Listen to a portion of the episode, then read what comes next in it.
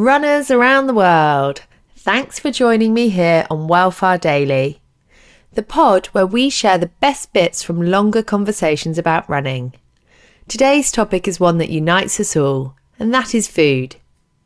You're about to hear from award winning registered nutritionist, health writer, internationally published author, and former British bodybuilding champion Anita Bean. She shares the easiest way to approach nutrition as a runner Buckle up, guys, it's a great clip. So, when it comes to planning a balanced diet for a runner, okay, there is no perfect diet, but there are some general guidelines that I can give you. The easiest yes, way, please. Yeah, right, and it's easy. Okay, so the easiest way to think about planning the right diet to support your running is to think about food in four basic categories. The first category, that's your fruit and veg. We all know about five a day, but what you've really got to emphasize is the variety.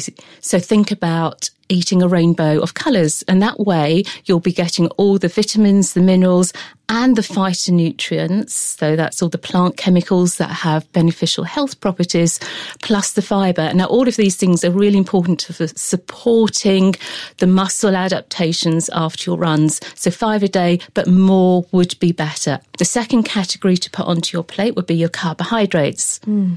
Now, don't think ever about cutting out carbohydrates.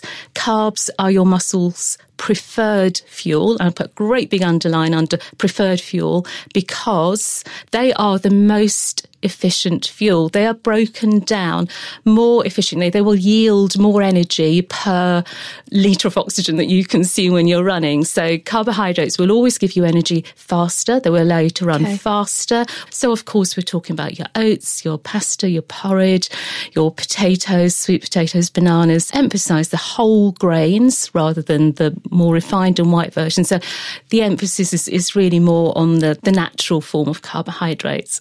The third third category to think about are your high protein foods. So obviously your proteins would include dairy, meat, fish, if that's, if you are a meat eater. And it would also include pulses like beans and lentils, as well as soya products and nuts and seeds. A whole variety is really is key here, but you will need more compared to a non runner, the optimum amount is round about 20 to 25 grams per meal.